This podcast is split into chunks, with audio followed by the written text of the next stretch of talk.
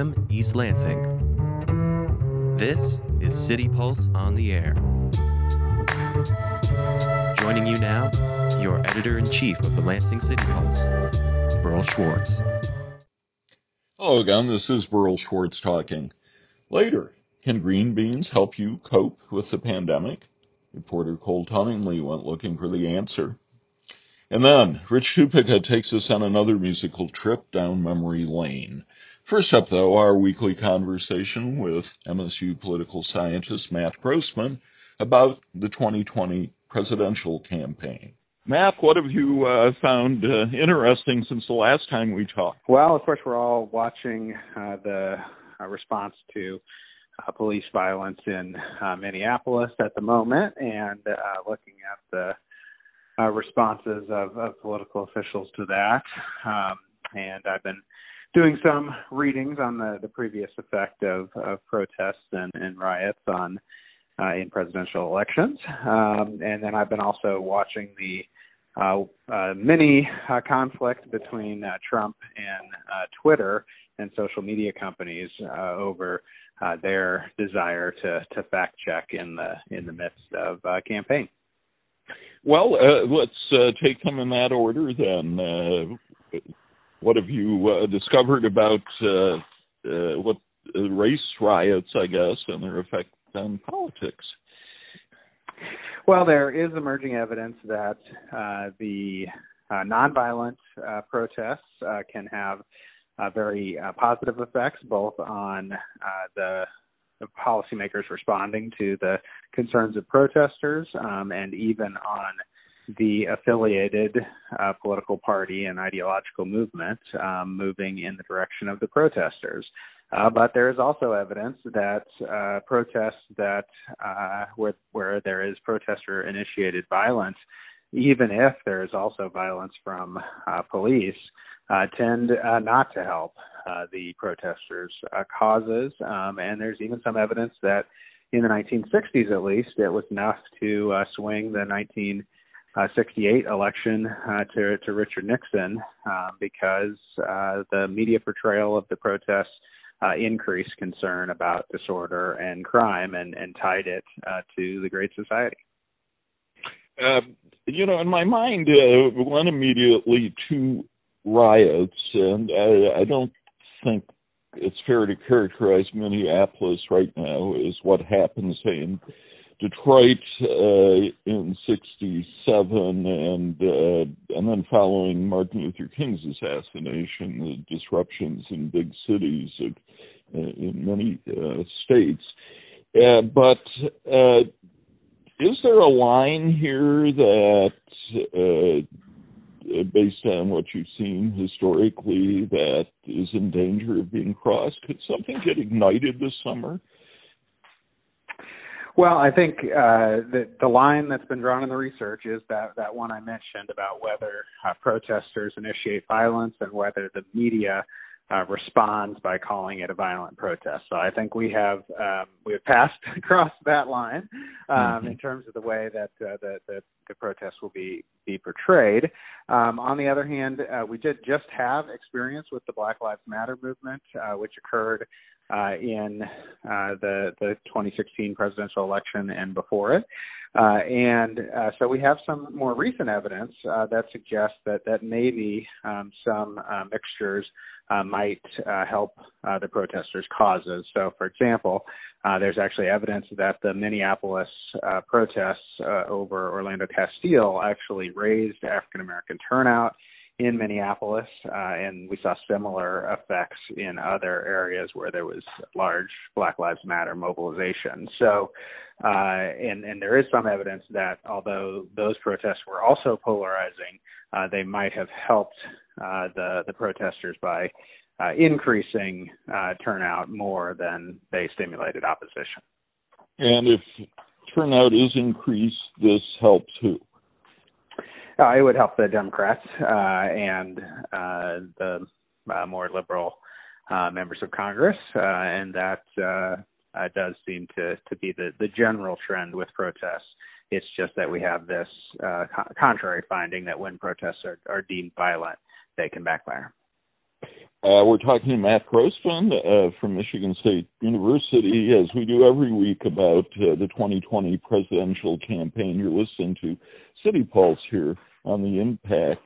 Uh, Matt, uh, what about uh, voters who will say, you know, I'm, I'm going to turn out and vote for Republicans just because of this? Uh, there there are a lot of people who uh, who tell us that. Um, it's just that the the studies, um, at least in the Black Lives Matter case, uh, the study showed that that most of the people who said they were animated by the protests were already going to turn out. Um, now there is um, you know, some, and there is also some evidence that people changed their opinions on the protests as a result of their support. For example, Donald Trump supporters um, became more negative about Black Lives Matter over the course of the campaign, but didn't select him uh, on that basis. Um, but back to the, the 1960s data I mentioned, uh, there's there certainly is evidence uh, that uh, concern about uh, riots and concern about uh, rising crime uh, did uh, did help stimulate Republican turnout. Uh, let's turn to your second topic. What are your thoughts there? Well, uh, the social media companies are, of course, in a difficult situation because they were blamed for the spread of fake news uh, during the 2016 election, um, and they're uh, they weren't just blamed; they were responsible in uh, in some cases, uh, and so they're gearing up for another election where they really are not wanting to play uh, arbiter of the truth, as Mark Zuckerberg said, um, but they're really placed in in that position because there's a lot of um, there's a lot of false statements being spread on their uh, platforms, including uh, by the president. And Twitter um, has recently uh, posted uh, uh, in more information or links to more information uh, under Donald Trump uh, tweets, um, uh, implying that they are are not providing uh, correct information. Uh, that has provoked a response from Trump, including a legal response where he uh, issued a new executive order um, to try to uh, limit uh, uh, social media companies' ability to uh, get out of their uh, editorial decisions. Um, and so this is going to be a big issue uh, in the in the election um, because we are going to see more misinformation spread on these platforms, and conservatives are very quick to jump on attempts to regulate that misinformation as uh, being about political bias, and in turn, social media companies tend to respond to those critiques. Uh, one big difference between social media companies and media companies like uh, newspapers uh, is that if if we print something, we have to take responsibility for it. Uh, whereas uh, these platforms, Facebook and Twitter, uh, do not have to take responsibility for it. And I think there are fair arguments on both sides. What, what are your thoughts? so that that is pre- almost precisely the legal argument uh, that that uh, Trump was was targeting. Um, the social media companies are basically able to say that they are just providing a platform for other people to to speak um, rather than uh, doing their own uh, speaking uh, or speaking in an editorial capacity uh, and there's specific legal provisions that allow them to cite that in, in not being responsible for the content um, on their their platforms. Um, and so uh, President Trump is is uh, trying to uh, reduce uh, that that uh, I guess loophole or legal way out that the, the social media companies have. Um, it that that particular exemption um, however, was seen as very important in the development of the internet generally and social media uh, specifically. Um, it is hard to see um, the same kind of growth in social media uh, if we had a legal environment where social media companies were legally responsible uh, for printing uh, in the same way that newspapers are uh, everything uh, that their users put on their platforms. What, what do you think is the um, net effect on politics, uh, on the political discourse in this country of of having a social media that uh, do not have to take responsibility for what uh, people may tweet or post? Well, I should say that uh, most social science studies of the spread of uh, fake news or of uh, misinformation on social media have not found it to be very consequential. That is, um, doesn't seem to change people's votes um, uh, much. It seems to be much more a consequence of political attitudes uh, than a cause of those uh, attitudes. Um, on the other hand, it, it, certainly has coarsened the discourse to have uh, more people um, spreading uh, misinformation and spreading vitriolic attacks uh, online. Uh, and we have seen that the kinds of things that social media companies use uh, to decide what you get to see, things like how much is something shared, how much is something liked, tends to uh, privilege those things that are the most emotional uh, and uh, the most uh, one-sided, uh, and so that that certainly has changed the kinds of information that we encounter. Well, unfortunately, we're out of time for what has been a very pleasant discourse uh, with you this morning.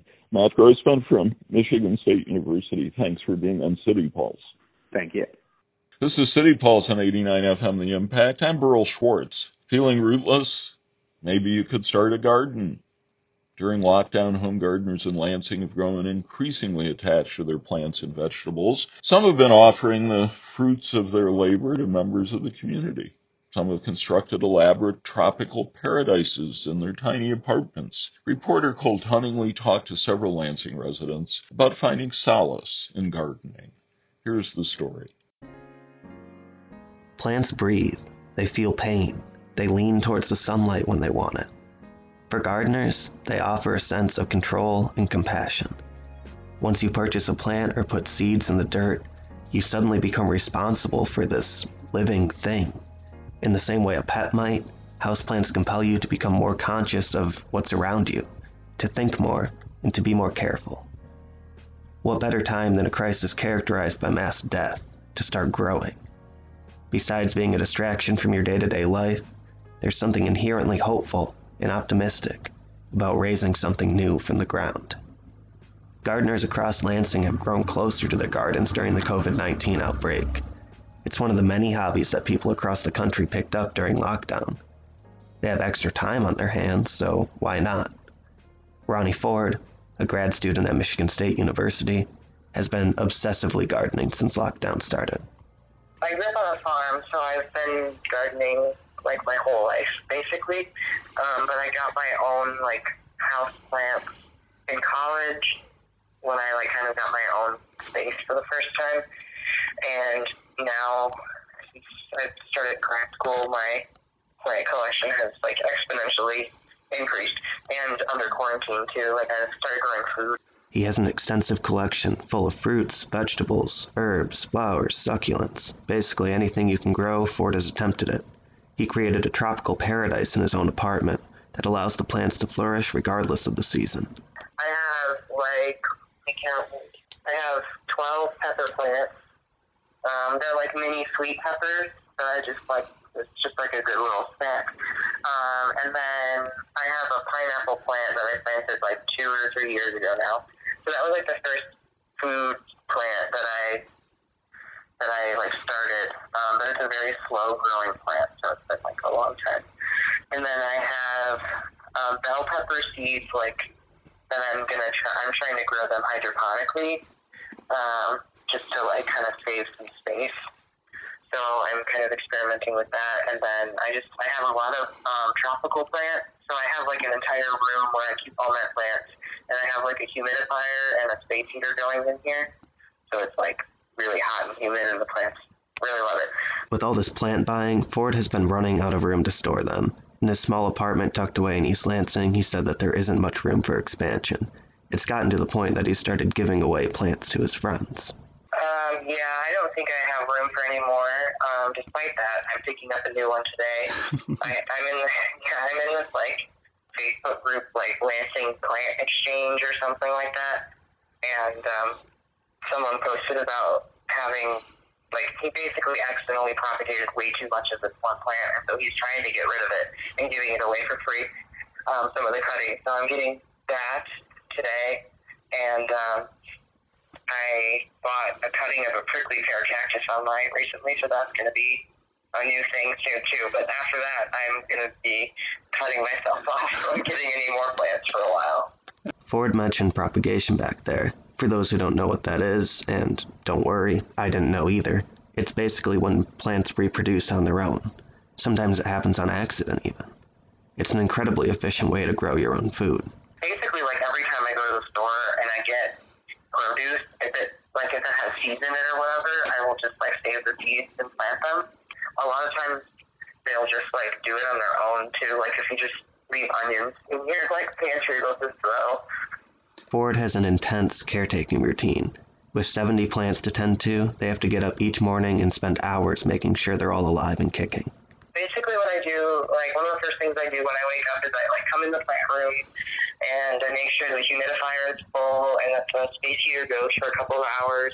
I turn on the grow lights. I have two like standalone grow lights and they just work on timers and then in the closet of the plant room because it's just an, an extra bedroom. Um, I took the light out of like the light fixture and just put a grow light bulb in it. So I'm gonna like basically fill the closet with plants too. I kind of already have. So yeah, I start my day by doing that, and then um, I have different watering cycles for different plants. Mostly, so I water everything on Fridays, um, and that takes a long time, and like several watering cans. Um, and then like my tropical plants, I do again on Tuesdays and then again on Thursdays, or sometimes on Thursdays too if they're like really thirsty. Um, but for the most part, I only do two big watering cycles a week. His routine may sound exhausting to some, but for Ford, it's been a source of solace when he's felt isolated and depressed.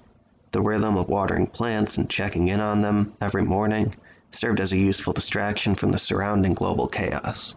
Like, I just, yeah, I, I think gardening during this time has been really important to me. I seriously don't know what else I would be doing if not for like taking care of my plants every day. Like the ritual of it really helps me to feel very like grounded in reality because everything just feels so weird, you know. But it's like, you know, you wake up and you have that kind of like dread because of everything going on, and then I'm like, oh, I get to take care of my plants, and I like I feel better immediately, you know. The beginning of the COVID 19 outbreak was a nightmare for Ford. For a few weeks, he suspected that he had the virus, and he was especially worried because he has asthma.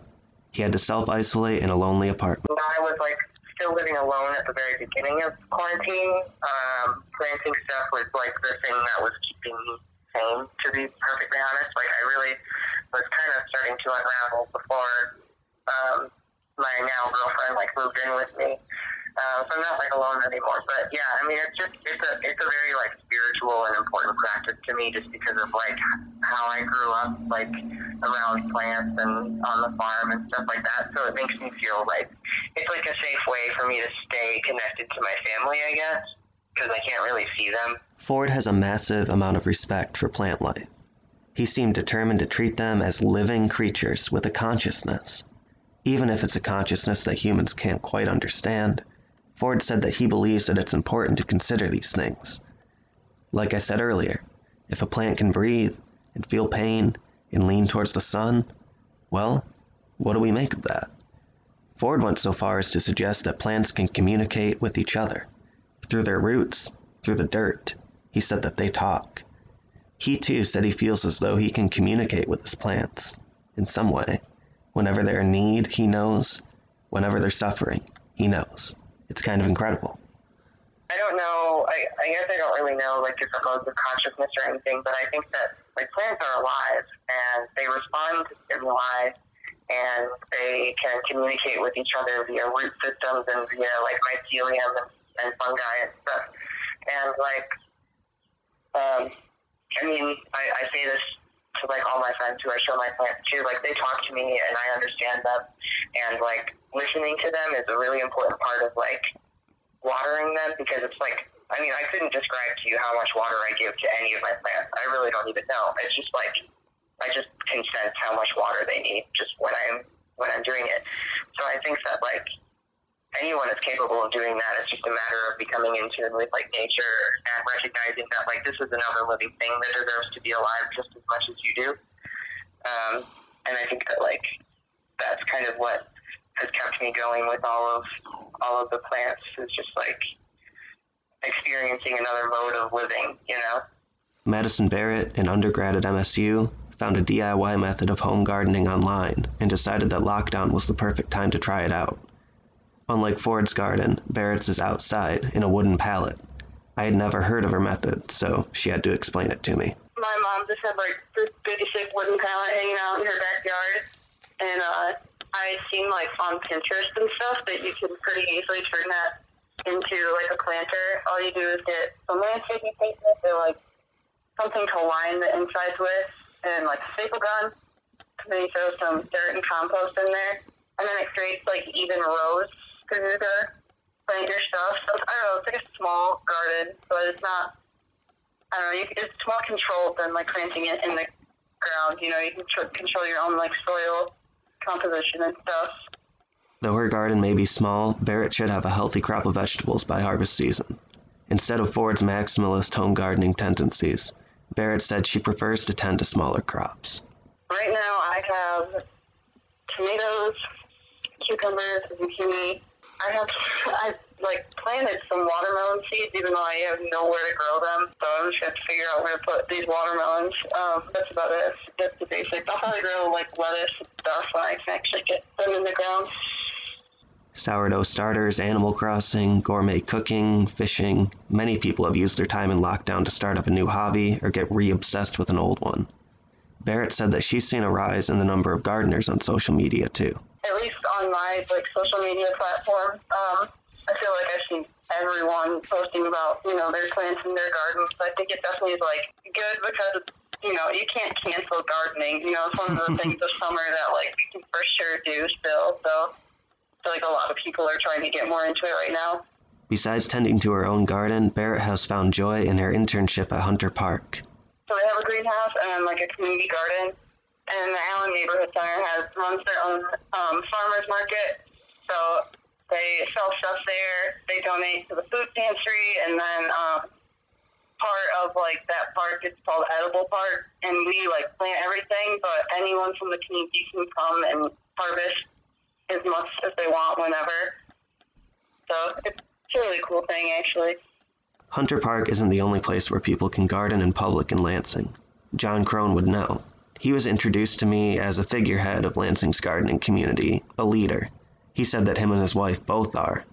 If you want to garden in this town, then they're the people to talk to. Yeah, uh, my wife and I both are. We both um, our day jobs. We're both professionals in agriculture. Um, I run the garden program for the Ingham County Land Bank, and so my chief job is to make sure that anybody in Lansing who wants access to land to garden on can get it and get the help they need, the tools they need to be successful with it. There are pockets of paradise tucked away all around Lansing. The city has a booming urban farming scene. Maybe you've seen them around town. Programs like the Lansing Urban Farm Project and Crone's work at the Land Bank have helped a whole city of people learn to love gardening and farming. Without them, the city would look a lot less green and a lot more gray. We have around 160 gardens on about 34 acres all over Lansing. Uh, most of them are just uh, are contracts between individual and the land bank, which means that, you know, they've leased the land from us to, to put a garden on. Now, whether or not it's a community to them. Demand for lots has started to skyrocket during the COVID 19 outbreak. With nothing else to do, people have been looking for a way to get outside, feel the sunshine on their backs. It's also easy to do while social distancing. You can garden on your own with your roommates. In a time when many of our favorite activities feel unsafe, gardening seems more appealing than ever. If you can't go to the bar, why not grow a tomato? Crone said that right now is basically the perfect time to start a garden. Yeah, I would say that there's more demand this year than there ever has been. And that is because, one, people have more time on their hands, and two, people are suddenly aware of, you know, what can go wrong with the mainstream food system, and I think that they're a little bit um, more interested in being food secure by growing their own food. While the instability of the food supply chain may have played a part in people rushing to plant their own food, Crone also agreed with Barrett and Ford. Not everyone is starting a garden out of paranoia that their refrigerators will be empty in a couple months. It's not all doomsday prepping. The reason people are starting gardens is actually simple. It's just that getting in touch with nature can offer a sense of calm unlike anything else. Oh, absolutely. Yeah. I think it, it,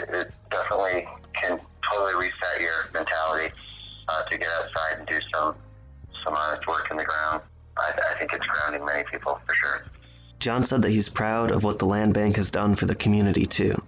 They have a raspberry patch where you can pick raspberries anytime you want. Same for sweet corn, and they have an apple orchard too.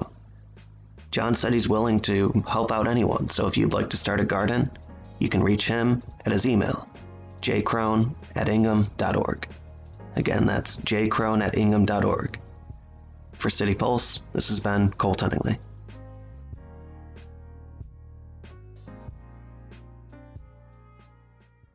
Thanks, Cole. And now, after I get out of the way, our music editor Rich Tupica will take us out with this week's Michigan musical memory. City Pulse on the air comes back next week on the Impact with a new show. Thanks for listening. For City Pulse, I'm Berl Schwarz.